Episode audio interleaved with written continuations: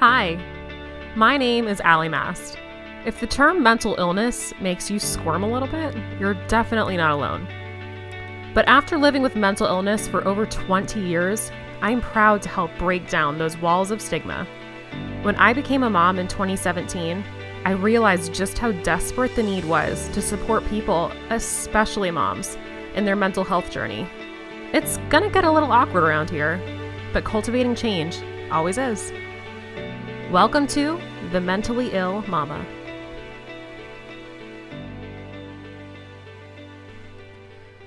Hello, and welcome to a new episode of The Mentally Ill Mama.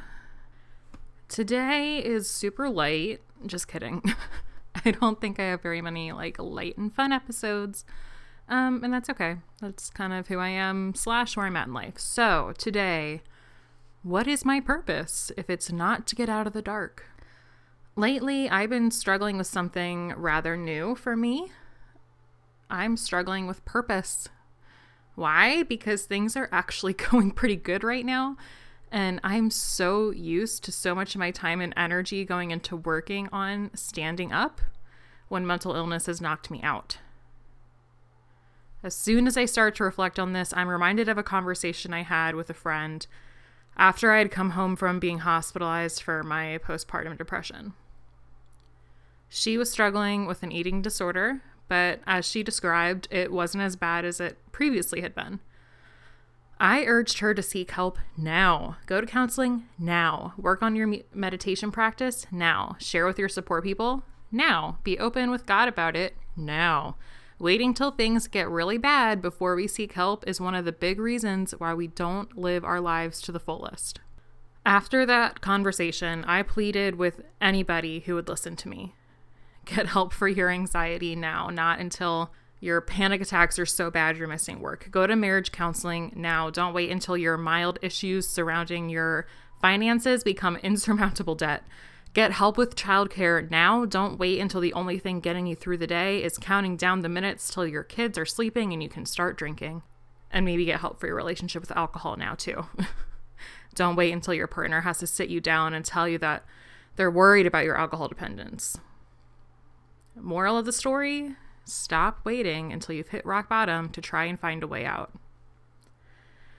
Now, with most rules or mindsets or beliefs, there are exceptions. You cannot rush grief, but you can start therapy sooner rather than later. You cannot necessarily, quote, fix a mental illness quickly by starting therapy ASAP, but you can learn more about your illness and learn strategies and tools to minimize the role it plays in your life.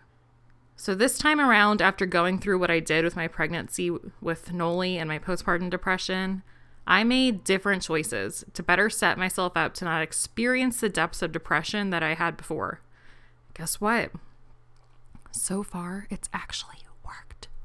Now, that doesn't mean that in a few months I won't have a breakdown and need serious help. I'm not trying to say that all of these things are in your control, because that simply is not true. When my postpartum depression was raging, the floodgates opened in my mind and I became suicidal literally overnight. There's nothing that I could have done to prevent that. And if I spend a lot of time trying to figure out what I could have done differently so I wouldn't have experienced that, I would have drove myself nuts. When I wrote this, I was nine weeks postpartum. When I'm recording this, I am almost five months postpartum.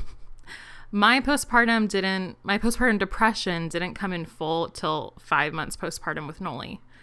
But if I look at where I was when I was nine weeks postpartum with Noli versus where I was nine weeks with Dahlia, it's a world of a difference. My O C D was raging and I didn't even have a name for it. I was so obsessed with doing everything as perfectly as possible for my sweet baby. There were clear rights and clear wrongs with every topic under the sun, but trying to figure out what they were caused me so much anxiety. What if I didn't prepare all of her bottles in the most efficient way possible? What if I didn't listen to every suggestion that her pediatrician gave me? I feared the worst, that my baby could be taken from me.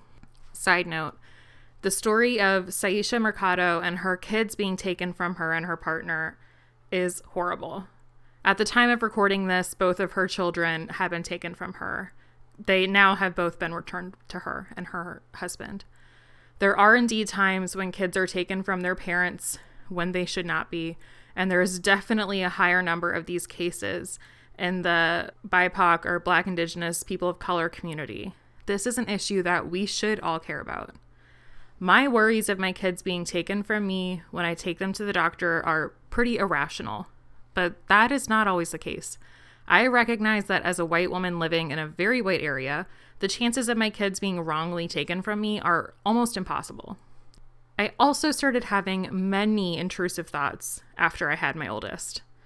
Now I know that this is very normal since I have O C D, but these intrusive thoughts felt like they were me. The nature of these intrusive thoughts were often violent and or sexual. I had so much shame. I am so, so, so, so thankful that I decided to open up about them to my therapist. I now know that they are intrusive thoughts. They are not actually things that I want to do, want to happen, or even want to think about. If you are having a lot of scary thoughts that you don't know what to do with, please open up with a therapist. Intrusive thoughts like these are so much more common than I thought. Because they're about such taboo subjects, it's easy to feel like you're the only one. You're not, I promise. It's just really hard to talk about for a lot of people, me included. So here's my own homework for myself. I'm getting the postpartum depression workbook in the mail. I'm going to start going through that today. Even though I don't have severe postpartum depression right now, I'm going to do this. Because if I do end up having it, I will be much better prepared.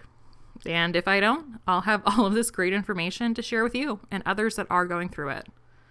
What's something that you can do now to work on an area of your life that is eh, but not in crisis? There's no shame in not doing something before crisis. This is all just about self-care and the unglamorous ways. I hope that you were able to take something out of today's podcast. Um, it's something that's really, really important to me and something that I need to be reminded of myself. Take action before things get super bad, okay?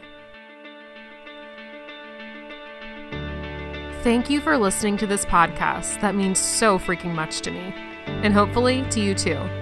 With every episode, my heart is for you, for your growth, connection, education, and of course, your mental health. If listening brought you joy, comfort, or understanding, I would love it if you leave us a rating and review on Apple Podcasts, or wherever it is that you listen. You are the bomb dot com, and don't you forget it. From the Mentally Ill Mama to you, we'll see you next week.